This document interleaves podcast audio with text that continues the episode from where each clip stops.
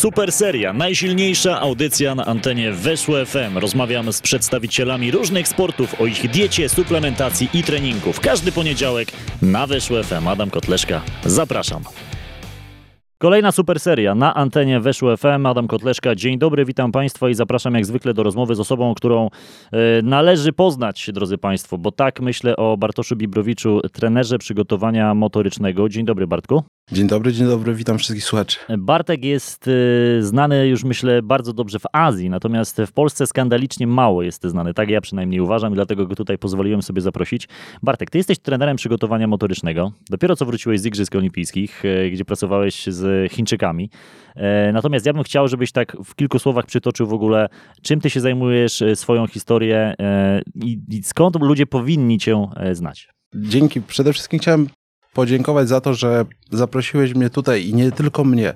I Twoja audycja rozwija trenerów przygotowania motorycznego, fizjoterapeutów, wszystkich ludzi, którzy pracują jakby za całą kurtyną tego wielkiego sportu i mamy szansę gdzieś wypowiedzieć się, poznać i normalni słuchacze, ludzie mogą nas, nas poznać, więc tak jak wspomniałeś, ja jestem trenerem przygotowania motorycznego. Od prawie 4,5 roku mieszkałem w Chinach i pracowałem w Chinach w różnych klubach, związkach i federacjach. A tutaj w Polsce, no to raz, że studiowałem, mhm. dwa, zdobyłem pierwszą pracę. A gdzie, skąd się wywodzisz po ja, Polsce? Jeśli chodzi o Polskę i gdzie się urodziłeś, urodziłem we Wrocławiu. Mhm. Więc jakby Dolny Śląsk to, to, to, to moje rejony i jak mogłem tylko tutaj przyjechać, to też się ucieszyłem, bo to trochę się wyrwać mhm. z, z, z, z miasta i przede wszystkim przyjechać do Warszawy. No i jeśli chodzi o, o mnie, no to ja z zawodu jestem fizjoterapeutą. Mhm. Skończyłem studia fizjoterapeutyczne na Wyższej Szkole Fizjoterapii we Wrocławiu. Tam też pracowałem w Centrum Ortopedii i Rehabilitacji i pewnym momencie zacząłem sobie zadawać pytania, skąd tyle kontuzji, skąd tylu zawodników kontuzjowanych w centrum? Przecież cały czas się to rozwija, trening się rozwija, fizjoterapia się rozwija i zacząłem mocniej szukać przyczyn. Przede wszystkim skąd tylu zawodników było, pojawiało się z dużymi problemami. W, poznałem innych trenerów, poznałem innych fizjoterapeutów, którzy gdzieś też się zaczęli interesować przygotowaniem fizycznym. Mhm. To mówimy o latach 2011, 2012, 2013 i ta pasja do motoryki zaczęła rosnąć. Ja też jestem byłym zawodnikiem. Mhm. Skończyłem swoją karierę przez kontuzję. A w jakiego sportu? Judo. Judoka, no tak. To, to kontuzjo, bardzo często kontuzjogenny sport, powiedziałbym. Kontuzjogenny i bez prawidłowego treningu w judo nie zrobi się dużej kariery. Mhm. Więc trzeba było wybrać. Czy albo się dąży do swojej pasji, gdzie ta pasja i w sporcie olimpijskim takim jest judo, to jest złoty medal, czy to mistrzostw świata, czy igrzysk olimpijskich, czy może poświęcić się nauce, poświęcić się y, bardziej od innej strony wsparciem sportowców i pomóc komuś zdobyć medal, mhm. niż samemu. Więc ja stanąłem przed takim wyborem i tak pokierowałem chyba swoją karierą, żeby trafić do sportu, pracować w wysoko wykwalifikowanym sporcie profesjonalnym i rozwijać siebie i innych. To to ci się w 100% udało, bo e, udział na Igrzyskach Olimpijskich to nie jest tylko spełnienie marzeń dla sportowca, ale też często właśnie i dla trenera. To ile miałeś lat, jak zdecydowałeś, że idziesz już tylko w trenerkę?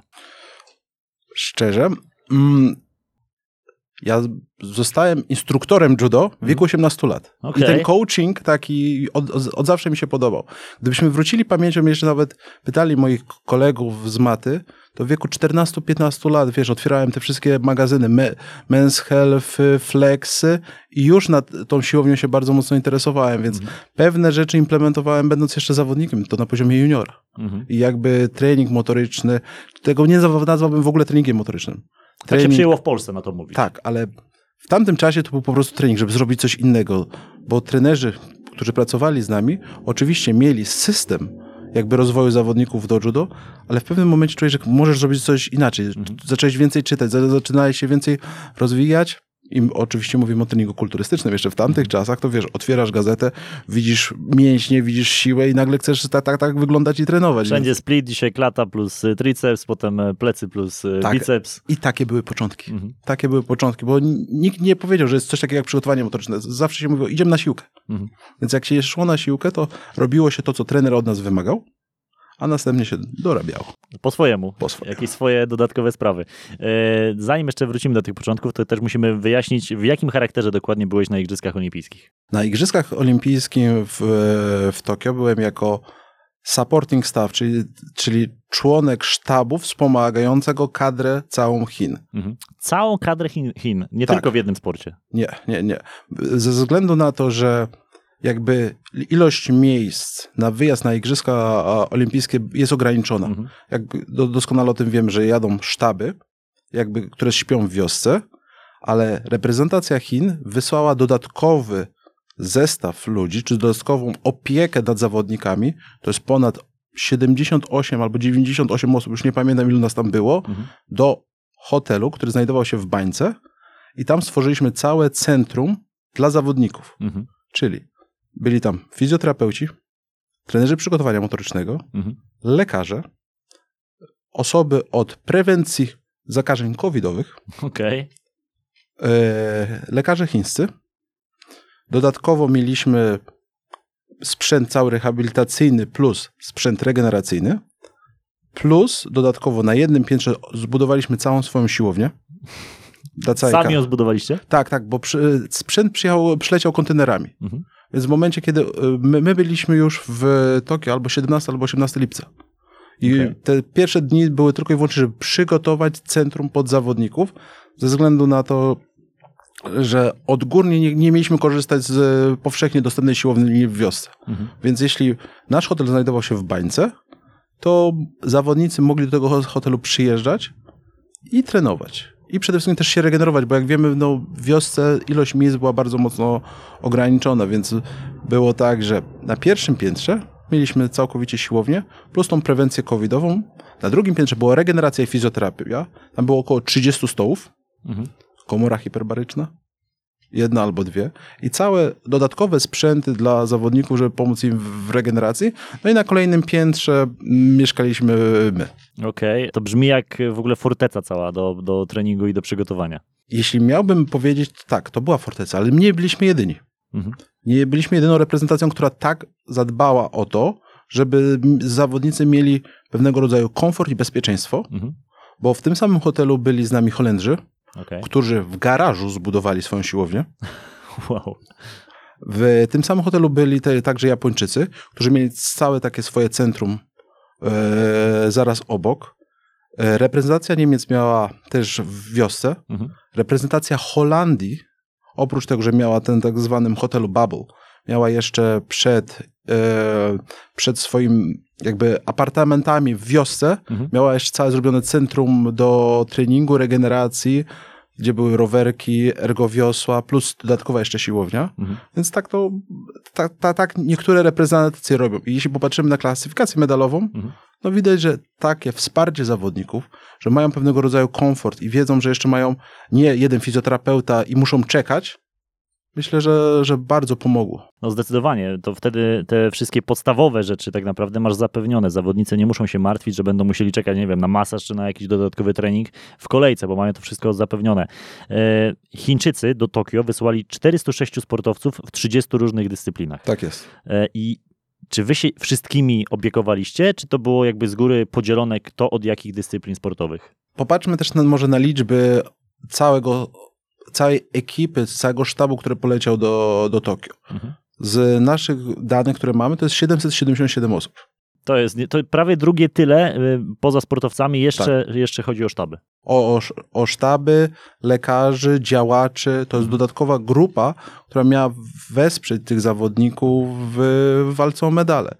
Więc olbrzym, olbrzymia delegacja, nazwijmy to tak, olbrzymia delegacja Komitetu Chińskiego, a z nieoficjalnych danych, no to pewnie około tysiąca osób było w różnym czasie, bo też jeszcze dziennikarze i osoby towarzyszące, które tam e, przylatywały, ale z samych osób zagranicznych, powiedzmy sobie tak, gdzie to są trenerzy główni, na przykład dyscyplin, albo dodatkowi fizjoterapeuci lub trenerzy przygotowani, to było tylko 30 osób z zagranicy, Wow. w delegacji Chin. Mhm. Reszt, czyli ty byłeś wśród tych 30 osób. Tak, Okej. E, Jakie jeszcze tam narodowości były? Bo ty byłeś, rozumiem, jedynym Polakiem. tak. Byłem jedynym Polakiem z narodowości, jakby w tym centrum, gdzie my opiekowaliśmy się zawodnikami, to było nas trzy zagraniczne osoby Mhm. Jedna była z południowej Afryki. Mhm. Jeden trener przygotowania, który pracował w, w sztabie kajaków, był z Niemiec. Mhm. I ja. Wąskie grono. Wąskie. Elitarne grono powiedziałbym. Reszta osób to byli trenerzy, którzy mieszkali zwykle w wiosce, czyli trener od, e, z Korei z badmintona, mhm. trener z kajaków z innego kraju, trener z, z tego co pamiętam, z Francji, pracujący z florecistami, mhm. Randy Huntington z USA ze sprinterami, więc, więc jakby oni też byli w wiosce, a my byliśmy tym dodatkowym mhm. supportem, który był poza wioską. Oczywiście mieliśmy dostęp do wioski, bo, bo tam byłem prawie codziennie. W wiosce olimpijskiej? Tak, tak. tak. E, Chińczycy zajęli drugie miejsce, jeżeli chodzi o klasyfikację medalową. Tylko jeden złoty medal mniej od e, Stanów Zjednoczonych, więc to chyba były udane igrzyska dla, dla Chin. E, mieliście jakieś podsumowanie tego całego występu? Ktoś was rozliczał z tego wszystkiego, co tam się udało osiągnąć? Szczerze, rozliczenia jakby igrzysk olimpijskich cały czas trwają, bo mhm. ja miałem możliwość powrotu do Polski, a sztab i wszyscy zawodnicy wrócili do Chin. Mhm. I ten tak, takie podsumowanie dopiero będzie gdzieś za 14 dni z tego względu, że cała reprezentacja Chin odbywa teraz 21-dniową kwarantannę. No tak. Więc dopiero podsumowanie musi się odbyć gdzieś na przełomie sierpnia i września. Mhm. I myślę, że będzie zrobione przed chińskimi igrzyskami, bo Chińczycy mają oprócz Igrzysk Olimpijskich, które są bardzo ważną imprezą, mhm. ale dużo ważniejszą imprezą są chińskie igrzyska. Ważniejsze niż te igrzyska, co dopiero się skończyły w Tokio. Tak. Okej. Okay. Ze względu na przyszłość życia w Chinach, mhm. tak. No to jest niesamowita sprawa. E, to wróćmy jeszcze do, tego, do tej codzienności e, w wiosce olimpijskiej podczas igrzysk. Jak wyglądał twój dzień, powiedz? Jak e, wstawałeś rano po kolei? Co, jak to wszystko się odbywało? Mm, harmonogram był stricte ułożony dnia poprzedniego, czyli mhm. wiedziałem, z którymi zawodnikami jakby będę pracował i, e, i gdzie muszę być w określonym czasie. Mhm. Ja nie miałem dostępu do obiektów olimpijskich, tam gdzie zawodnicy grali mecze. Okay. Ze względu na ograniczoną akredytację i wszystkie przepisy covidowe. Więc mój dzień wyglądał tak. Wstawałem rano, oddawałem próbkę śliny mhm. do, do testów, odbierałem śniadanie, Wracałem do pokoju, spożywałem śniadanie, schodziłem na dół, odbywałem treningi z różnymi zawodnikami.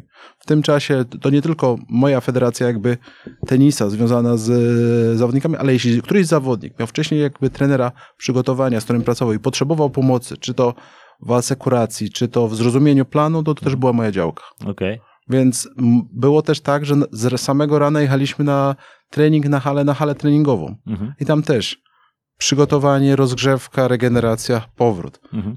To, co było fajne, to to, że reprezentacje niektórych krajów nie używały autobusów wyznaczonych, bo to też był problem w Tokio, bardzo mhm. mocny, że zawodnicy czekali po 2-3 godziny, żeby dostać się na halę treningową. Reprezentacje miały tak jak my mieliśmy 20 takich busów, mhm. czyli też mogliśmy bukować kiedy, gdzieś, gdzie musimy być i to były busy specjalnie przeznaczone tylko dla reprezentacji Chin. Okej, okay. czyli dla was tylko i wyłącznie? Tylko i wyłącznie. Dobra. E, czy testy, rozumiem, mieliście robione codziennie? Codziennie. E, za każdym razem negatyw, rozumiem, u ciebie? Za, za każdym razem negatywny, cała reprezentacja Chin te, Wszystkie negatywne. Mhm, Okej. Okay. E, z iloma zawodnikami tak stricte pracowałeś podczas tych Igrzysk Olimpijskich, z którymi miałeś taką największą styczność? No bo 400 na pewno nie. Nie, nie, nie. Takich, jeśli mówimy o złotych w okresie Igrzysk, mhm. pracowałem z ponad 15 złotymi medalistami olimpijskimi podczas samych Igrzysk. 15 złotych medali, to są tak. wszystko, to jest wynik kapitalny. To, to, jest, to, to myślę... są zawodnicy, którzy gdzieś tam korzystali, potrzebowali w różnej formie mojej pomocy. Moich zawodników, czy zawodnicze, które były jakby ze sztabu i z naszej reprezentacji, było sześć plus mhm. dwóch rezerwowych, i czyli to jest osiem osób. Mhm. I z tych ośmiu osób przywieźliśmy cztery złote medale i trzy srebrne. To chyba wynik zadowalający. Mm. Delikatnie mówiąc. Ja bym nie powiedział zadowalający, bo, bo liczyliśmy na pięć złotych. Liczyliście na więcej tak. jeszcze. Okej. Okay. E... I wiemy, że co, co trzeba poprawić, mhm. myśląc o kolejnych igrzyskach. To nie jest tak, że, że w pełni może, że okej, okay, 4 złote, 3 srebrne, wszystko jest fajne. Nie. Mhm. Trzeba będzie jest nowe wyzwanie, jest nowe wyzwanie, jest nowe wyzwanie dla, dla jakby nowej generacji zawodników, a także uważam, że świetna lekcja. Mhm. No, myślę, że w ogóle e, Igrzyska Olimpijskie są kapitalną lekcją nie tylko dla sportowców, ale właśnie dla całego sztabu, dla trenerów, więc to jest no, wielkie wyzwanie dla wszystkich. Myślę, że to, co mnie nauczyło, jak mi Igrzyska rozwinęły, to pokazały, czym tak naprawdę jest ten stres, bo jeśli ja to odczułem jako trener, mhm. czyli w, samo wejście do samolotu zabrało mi 10% sił, Aha. Samo, sam przyjazd do wioski 20% sił, tak jak ja czułem, mhm. że wow, ekscytacja, te emocje, jesteśmy na igrzyskach i to, co trzeba było zrobić szybko, wrócić do tego takiego swojego steady state'u, ok, mhm. jesteśmy, musimy wykonać zadanie, mamy swoją robotę i się skupić. Więc jeśli ja jako trener to miałem, to co dopiero zawodnicy. Mhm. Czy ta ekscytacja, jesteśmy na igrzyskach jest kluczowa, czy jak najszybszy powrót do tego, ok, po co tutaj żeśmy przyjechali. No i tutaj też wielka rola, e, na pewno byli z wami ludzie odpowiadający, nie wiem, za trening mentalny, psychologowie po prostu. Mm, w reprezentacji Chin były z nami takie osoby, tylko też w kulturze jakby azjatyckiej jakby psychologia cały czas się rozwija. Mhm. Więc ja z nimi nie miałem styczności, a poza tym też ze względu na barierę językową nawet bym, nawet bym nie rozumiał pewnych rzeczy, ale bardzo mocną rolę psychologiczną odbyły jakby odgrywają trenerzy, trenerzy główni. Czyli jednak, czyli e, nie tak do końca, że każdy zawodnik pracował jeszcze z osobą, która tylko tym treningiem mentalnym się zajmowała. Nie do końca. No, z, z, moich źródeł i z moich obserwacji ja za dużo tego nie widziałem, ale wiem, że byli z nami psychologowie. Mhm ale jakby nie miałem ja osobiście z nimi kontaktu. Mhm, Przy tak dużym sztabie to nawet było bardzo ciężko. No to na pewno. E, jak wyglądał twój trening z zawodnikami? Jak e, w ogóle, jak w ogóle trenuje się przygotowanie motoryczne z zawodnikami tenisa stołowego? Bo wiesz, dla wielu osób to może być abstrakcja. Wiem, dla ciebie to jest chleb powszedni, ale wiesz, laik spojrzy i powie tak, no, tenista, tenisista stołowy, jakiego treningu motorycznego potrzebuje, skoro on tylko tą rakietą odbija i Pewnie powie tak osoba, która nie widziała meczu Chińczyków, e, bo każdy, kto widział, jak Chińczycy grają w tenisa stołowego, to mają inne wyobrażenie, ale wytłumaczmy laikowi, jak pracuje się pod względem przygotowania motorycznego z takimi zawodnikami. Jeśli popatrzymy na tenis stołowy i jak, jak szybki to jest sport, to od razu się nasuwa, ok, to oni tylko odbijają. Mhm. Ale jeśli rozbijemy to na mniejsze elementy, czyli na poruszanie, wytrzymałość podczas meczu, moc czy siła uderzenia, to nagle się, przychodzi wiele tych komponentów. Do tego reakcja, czytanie gry, mhm. cały czas zmęczenie i tak zwane i ten fokus na zmęczeniu, czyli ca całe skupienie uwagi podczas dużej presji, mhm. kiedy się gra na przykład 8-9 punktów, gra się do 11. Kiedy na przykład się przegrywa 9 do 8. Mhm. Co teraz zrobić? To są tak jakby kluczowe punkty, albo 10-9 i trzeba to wygrać, więc, więc przygotowanie motoryczne pomaga zawodnikom w tenisie stołowym przede wszystkim przetrwać trening tenisa stołowego, pomóc im fizycznie być gotowym na te wymagania ciężkich chwil, mhm. a jednocześnie no, chroni przede wszystkim przed kontuzjami. Bo jeśli tenisiści stołowi w Chinach spędzają między 6 a 8 godzin treningu dziennie, no to to ciało też musi być gotowe na takie... 6, 8, 6 do 8 godzin treningu dziennie. Tak. To już jest łącznie z tym treningiem y, motorycznym i samego tenisa? To zależy. Okay. To zależy. Więc na przykład przed igrzyskami nasz trening zaczynał się, w zależności która grupa, bo to też zależy od zawodników, stylu jaki się gra, czy to był gra, gra pojedyncza, czy deblowa, czy mix deblowa, to harmonogram był, był inny. Ja przed mhm. igrzyskami zaczynałem dzień o 6 rano, mhm. Zaczynaliśmy takim porannym rozruchem jogowym z zawodnikami. Zawodnicy, niektórzy, którzy bardziej lubili biegać, mieli swoje takie rutyny biegowe.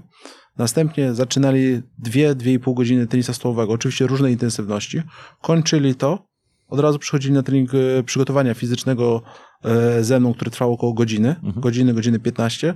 W międzyczasie, kiedy ja byłem już na treningu motorycznym z grupą pierwszą, druga grupa przychodziła, mhm. rozgrzewała się i wchodziła w swój trening. Oni kończyli ja brałem kolejną grupę i tak samo zawodnicy, którzy jeszcze potrzebowali dodatkowo po południu pracy, zostawali ze mną 30-40 minut takiej pracy, powiedzmy, wyciszającej organizm, bo to jednak też jest bardzo ważne, żeby układ nerwowy mhm. po tym całym treningu wyhamował. wyhamował i od razu posiłki i regeneracja kolejne, na przykład mhm. półtorej godziny. Wow. E, dzień zaplanowany pod korek, ale to się to nie może dziwić, jeżeli mówimy już o tym najwyższym poziomie. E, I jak w takim razie, powiedziałeś o tej godzinie treningu motorycznego e, wśród akurat tenisistów stołowych. Jak wyglądał taki trening z tobą? Mm, bardzo duży, bardzo dużo jakby elementów które ja zrobiłem z zawodnikami, co też była nowość na tym poziomie w Chinach, było wprowadzenie elementów treningu siłowego. Mhm. Czyli moje zawodniczki i zawodnicy bardzo mocno poświęciły uwagę na rozwój ogólnie siły. I to mówimy w różnych formach. Oczywiście trzeba było dobierać i ćwiczenia do, do ich możliwości, mhm. do ich wieku, do ich wcześniejszego doświadczenia z przygotowaniem motorycznym, bo wcześniej przygotowanie motoryczne w tenisie było, to zrobię to, brakuje mi dzisiaj tego, to sobie robię to. Mhm. I moje dołączenie do sztabu pozwoliło na usystematyzowanie ruchów, usystematyzowanie siły, pełen monitoring obciążeń, pełen monitoring zmęczenia, plus dodatkowo no, rozwój, bo wprowadzaliśmy nową generację zawodników, czyli zawodniczki, które grały w, w grę zespołowej, to tam średnia wieku poza jedną to było 21-22 lata. Bardzo młoda. Mhm. I jedno, z jedną zawodniczek to pracowałem, kiedy ona zaczyna miała 17 lat. I przyszła pierwszy raz do kadry narodowej. Mhm. I jej rozwój tak naprawdę był uwarunkowany tak, żeby ona mogła zagrać na tych igrzyskach. Finalnie się udało, gdyż w jednej z gier jedna z zawodniczek była kontuzjowana. Czyli ona wskoczyła, tak? Wskoczyła, ale my musieliśmy mimo wszystko być gotowi, gdyby coś takiego się stało. To mhm. znaczy, że jeśli nawet zawodniczka jedzie i nawet będzie rezerwowa, ona jeszcze ciężej pracuje na igrzyskach, żeby być gotowym, jeśli będzie potrzebna. Mhm. No tak, to, jest, to, to prawda. No ta Więc, rezerwowa musi być 100% przygotowana. Tak. I uważam, że osoby, które są właśnie taką rezerwą, pikarem, czy, czy różną formą wsparcia, one muszą jeszcze więcej pracować i być jeszcze bardziej gotowe. A wracając do twojego pytania, no to nie wiem, czy cię to zdziwi, ale one pracowały bardzo dużo siłowo. Mhm. Czyli mówimy tu o klasycznych przysiadach, mówimy o dużej ilości wykroków, dużej ilości wykroków do boku, bo jednak to jest sport lateralny, mhm. więc to też trzeba mocno tutaj zaznaczyć. Trzeba popatrzeć też na prewencję kontuzji, czyli całe biodra, mhm. kostki, kręgosłup, wzmocnienie dolnego odcinka pleców. To, to było bardzo dużo takiej pracy kierowanej pod, właśnie pod dyscyplinę. Oczywiście mieliśmy okresy różne, bo kiedy byliśmy w zamknięci podczas kwarantanny w 2020 roku, prawie 6 miesięcy nie byliśmy w Chinach. Byliśmy w Katarze mhm. i byliśmy w Makao. To tam skoncentrowałem się tylko i wyłącznie nad ogólnym rozwojem. Bardzo ogólnym rozwojem e, zawodników pod względem treningu siłowego. Mhm. No to ciekawe, to nie jest takie oczywiste rzeczywiście, ale jest wielu trenerów przygotowania motorycznego, którzy sądzą, że należy zacząć od siły, e, więc jakby kto się trochę bardziej w to głębi, to pewnie nie będzie tak zdziwiony. Ktoś, kto z boku na to wszystko patrzy, no to rzeczywiście może trochę się dziwić. Wiesz, siła jest jakby jednym z komponentów potrzebnych zawodnikowi. Ja uważam, że trzeba zawodnika rozwijać bardzo szeroko. Oczywiście trening siłowy będzie bardzo ważny, ale znowu, jeśli ktoś nie miał dużej ilości doświadczenia w treningu siłowym i nagle będziesz go próbował na siłę wciągnąć do tego świata, mhm. może nie wyjść. Mhm. Wtedy trzeba popatrzeć, gdzie można go zainteresować, gdzie można mu pokazać benefity. Mhm. I to nie jest tylko typowy trening bardzo mocno siłowy. Niektórzy zawodnicy starsi, już jak mocno możemy ich wzmocnić? Może potrzebują innego rodzaju wsparcia, bardziej pracy prewencyjnej lub bardziej pracy znowu związanej z regeneracją. Mhm. I to, I to też tak mieliśmy. I też takie strategie żeśmy po, po podejmowali. To nie, jest, to nie jest tak, że wszyscy po prostu dźwigają. No jasne. A może nam jakiś taki przykładowy trening jakiegoś zawodnika yy, przy, przytoczyć? Mm, oczywiście. To, to pierwsza, jakby podstawowy trening, bo to, to też, też jest związane, w którym jesteśmy no okresie, jasne, okresie. Mhm. ale jeśli chodzi o, za, o zawodniczki, taki bardzo podstawowy tre, trening, powiedzmy w okolicach kwietnia, kwietnia przed igrzyskami, to było pięć serii po pięć powtórzeń na trapbarze mhm. siadów, ze względu na to też, żeby nie obciążać za mocno też pleców. One, za, zawodnicy ogólnie tenisa słowego nie lubią dużych obciążeń na, e, na plecach. Mhm. I, I, jest to zrozumiałe, bo wcześniej mieli tego doświadczenia, więc no jeśli tak. chcemy rozwijać, to trzeba znaleźć różne formy. Następnie bardziej praca w zależności też jaki dzień, ale mówimy typowy, typ, typ, typowy program treningowy, to będzie trabar, to będą wykroki, mhm. to będzie podciąganie, to będzie wiosłowanie handlami i praca typowo nad korem, czy nad fundamentem stabilności tułowia i zwykle tutaj żeśmy używali ma maszyny z pneumatycznym oporem plus, plus dużo rzeczy stabilizacyjnych. I to mhm. był jakby taki 4 do 6 ćwiczeń podstawowego programu. Potem im bliżej igrzysk oczywiście to wszystko było, było z, zmieniane. Oczywiście dzieliliśmy te dni, bo nie da się jakby jednej cechy w jednej, w jednej formie rozwijać, czyli jeśli mieliśmy dni, które były tak zwane liniowe, mhm. czyli poruszanie bardziej do stołu lub poruszanie lateralne. Mhm. I w tym też żeśmy dzielili trening siłowy i trening ruchowy. Czyli to, co chcieliśmy zrobić, chcieliśmy zbudować efektywność i transfer tej siłowni mhm. pod względem tenisa. Mhm.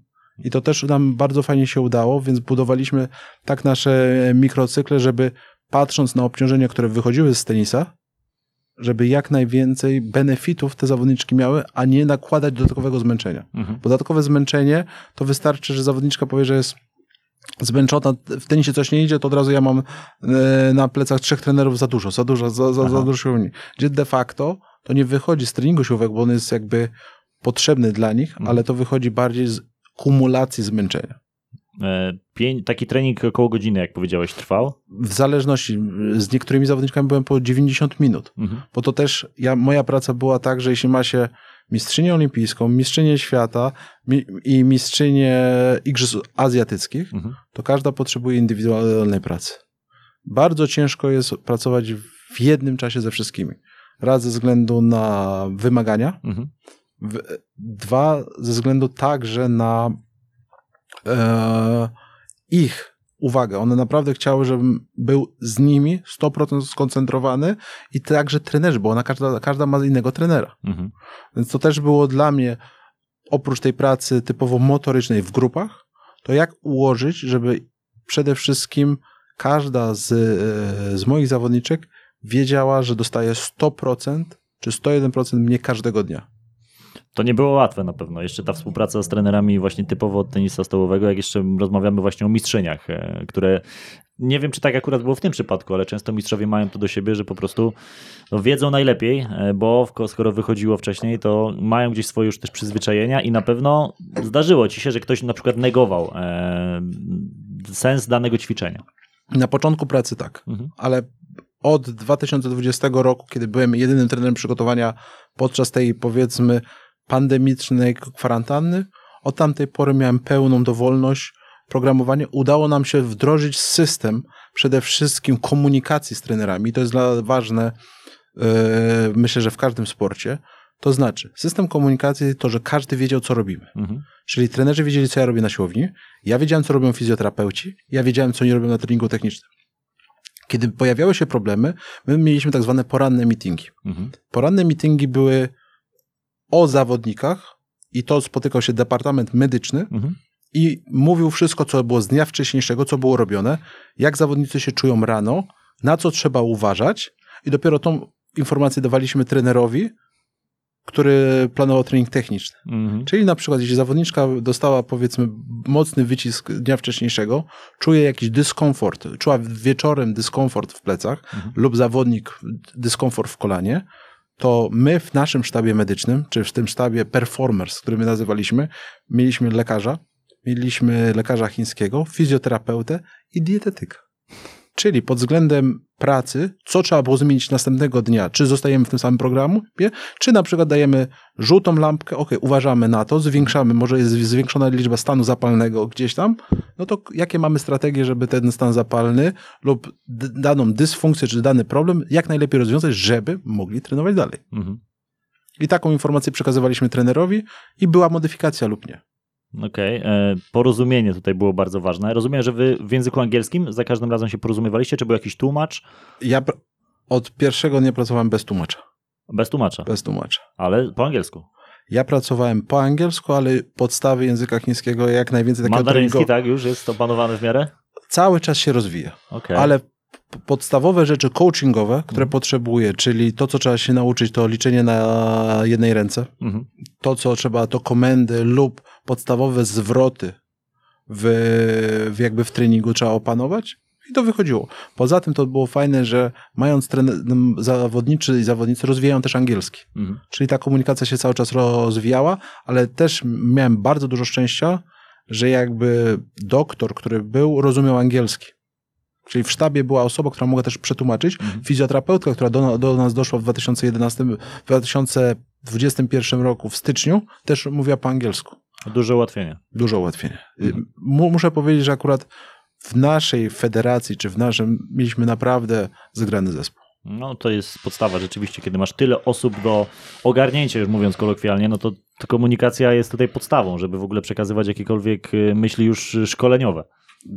Powiedzmy tak, dla tych czterech złotych medali i trzech srebrnych medali reprezentacji Chin w tenisie stołowym mhm. pracował sztab ponad 100 osób. Wow. I to mówimy o ponad 30 sparring partnerach, których mieliśmy w dostępie dla każdej z grup. Cały departament administracyjny, cały departament powiedzmy medyczny. Nas, jeśli chodzi o, ja to mówię, performers, ale i, i medycyna, bo to jest dla mnie jedno. Fizjoterapia, dietetyka, ten mindset, to jest jeden departament. Mhm. Jeśli my się nie będziemy komunikować, no to to zawodnicy wchodzą na taki poziom zagubienia, jak ja to nazywam, mhm. bo każdy mówi coś innego. Więc dla mnie było kluczem, żeby wszyscy mówili jednym językiem i taką informację dostawał główny trener i taką informację do, dostawał zawodnik. Mhm. Więc nas tam było chyba z 18 osób no to jest ważne, żeby zawodnik właśnie czuł się zaopiekowany. On nie może mieć poczucia, że coś nie gra na górze, że trenerzy, fizjoterapeuci, lekarze ze sobą nie współpracują albo słabo się dogadują, bo wtedy to zaburza także jego spokój, a mówiliśmy, że jak to jest ważne, żeby ten spokój odnaleźć przed tak ważnymi zawodami. Ja myślę, że to dotyczy całego sportu właśnie, żeby był jeden język. Oczywiście można mieć opinię na temat e, na temat kontuzji mhm. czy sytuacji, która się wydarzy, ale zawodnik powinien dostać klarowną sytuację i czuć się pewnie, że wszyscy idą w jednym kierunku, żeby mu pomóc. Mhm. Jeśli pojawia się element zwątpienia, to wszystko się burzy. To jest ten brak pewności siebie, mhm. o którym bardzo mocno też Chińczycy mnie uczulali. Nawet jeśli się nie zgadzasz z czymś, jest to twoja opinia, może w naszym systemie akurat my się z tym zgadzamy. Mhm. Więc też trzeba umieć jakby poruszać się w sztabie. To mnie bardzo mocno ro, rozwinęło pod względem jakby własnej pracy, komunikacji, komunikacji w dużym zespole i kierowanie tym zespołem. Mhm. Bo to zwykle jak nawet się spotykaliśmy rano, no to Bartek, co myślisz? Zacznij, tak? Zacznij. Mhm. No bo ja wymagałem tego. Ja chciałem, żeby osoby, które są w sztabie, wiedziały, co się wydarzyło. To nie jest, że na przykład zawodnicy, podam ci przykład. Jeśli zawodnik budzi się rano i ma ból pleców mhm. z jakiejś formy, no to rolą sztabu medycznego jest to jak najszybciej zdiagnozować, zobaczyć jakiego to jest rodzaju ból, czy to on wynikał z przeciążenia struktur mięśniowo-stawowych, mhm.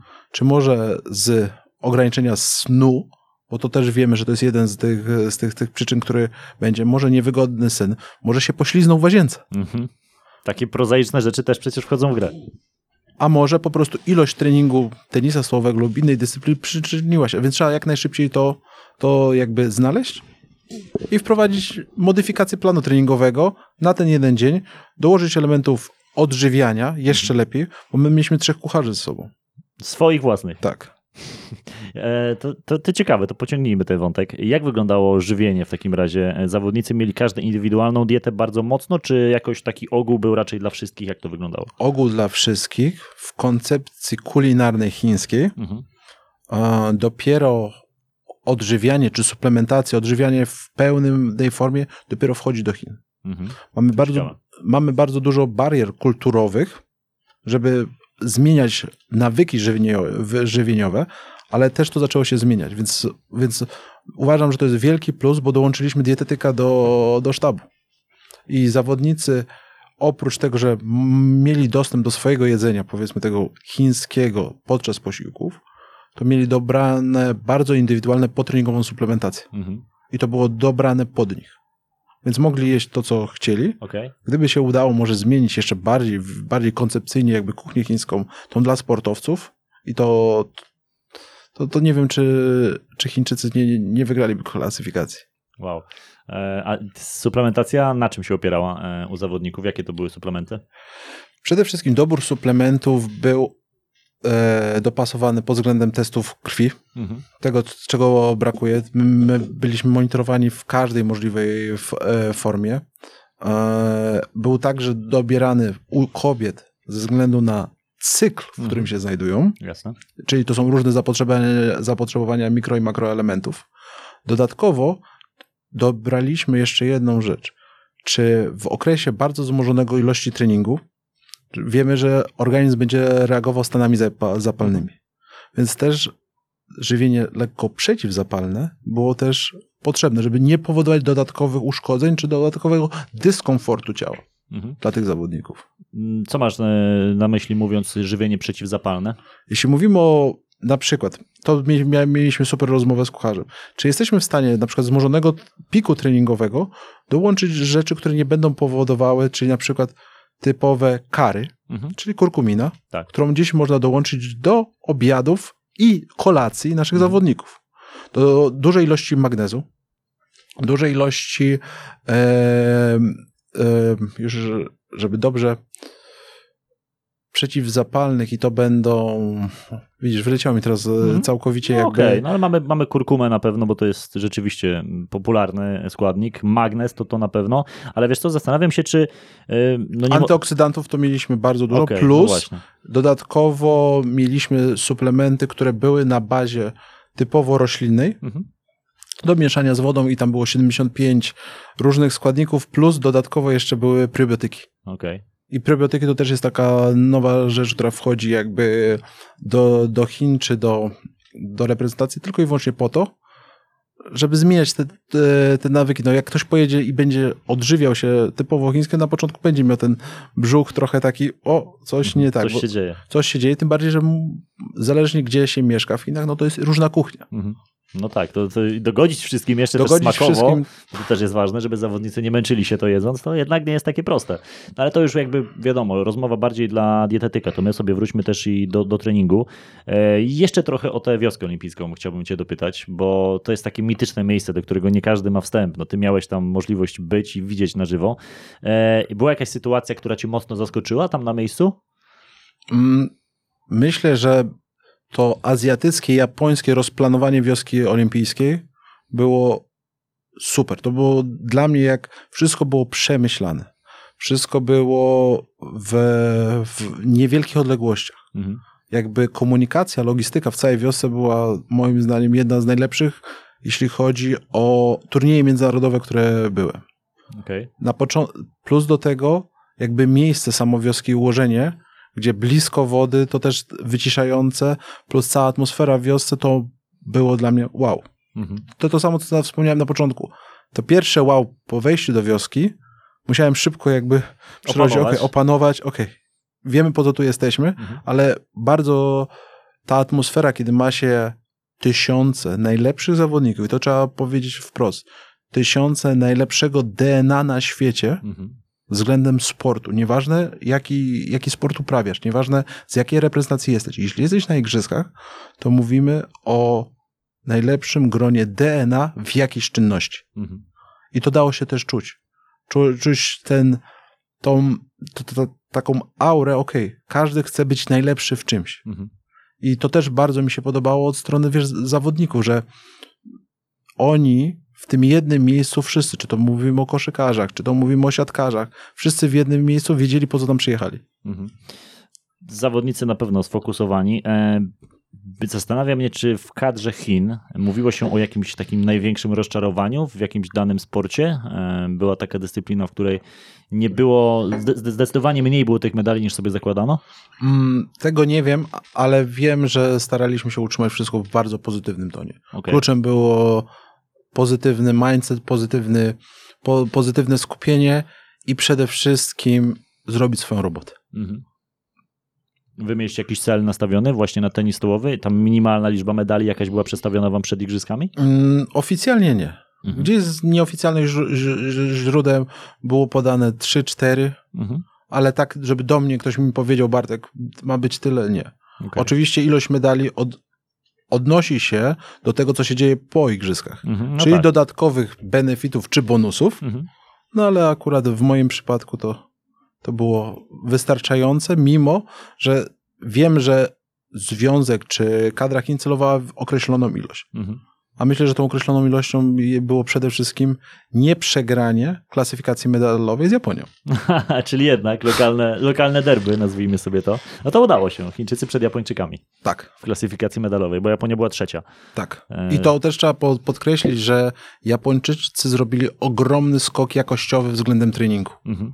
Otworzyli się też na zagranicznych trenerów, zmienili, przebudowali cały system Mhm. Patrząc chyba na to, co się wydarzyło na igrzyskach w Pekinie, mhm. to bardzo mocno po, postawili na innowacje i technologie. Japończycy. Japończycy. No Chiny, jakoś... Chiny oczywiście też. Chiny teraz są moim zdaniem liderem technologii, mhm. aplikowania, jeśli mają odpowiednich ludzi. Jeśli mają odpowiednich ludzi.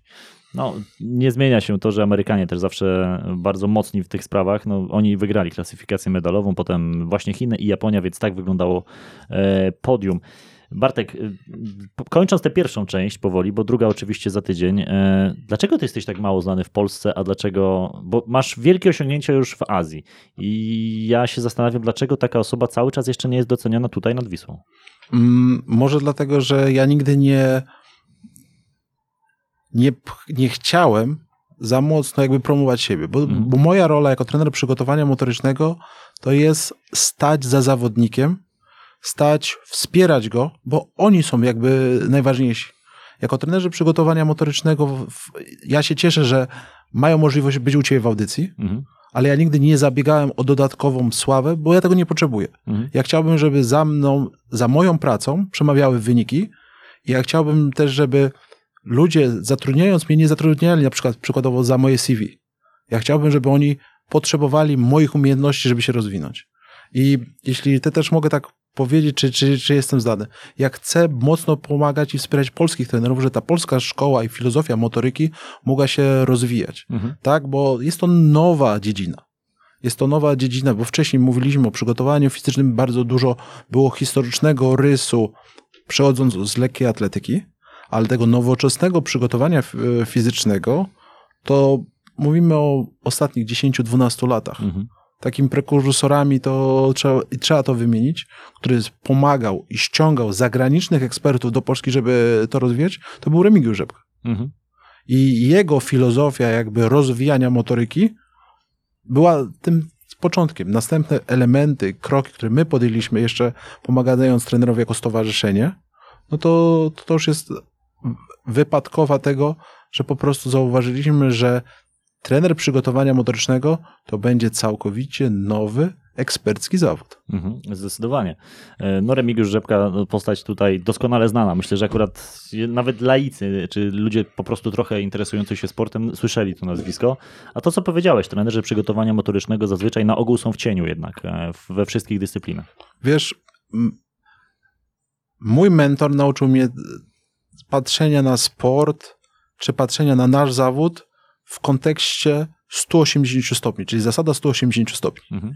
Kiedy jesteśmy na treningu, jestem face to face z zawodnikiem, jestem przed nim. Mhm. Kiedy jesteśmy na zawodach, jestem 90 stopni, jestem z jego boku, wspieram go, pomagam. Kiedy jest po zawodach, ja stoję za nim, a niech mhm. on świeci. ładne, bardzo ładne. E, to tym e, pięknym e, stwierdzeniem możemy zakończyć tę pierwszą część rozmowy. Dużo jeszcze tematów z Bartkiem tutaj poruszymy, bo jak sami słyszycie, ma wiedzę niesamowitą i, i dobrze potrafi opowiadać. Bartek, słyszymy się za tydzień z naszymi słuchaczami. Za te części bardzo dziękuję. Bartosz Bibrowicz był moim gościem. Bardzo dziękuję i do zobaczenia za tydzień. Do usłyszenia już w następnej super serii. Super seria, najsilniejsza audycja na antenie Weszło FM. Rozmawiamy z przedstawicielami różnych sportów o ich diecie, suplementacji i treningu. Każdy poniedziałek na Weszło FM. Adam Kotleszka, zapraszam. Słuchasz Weszło FM.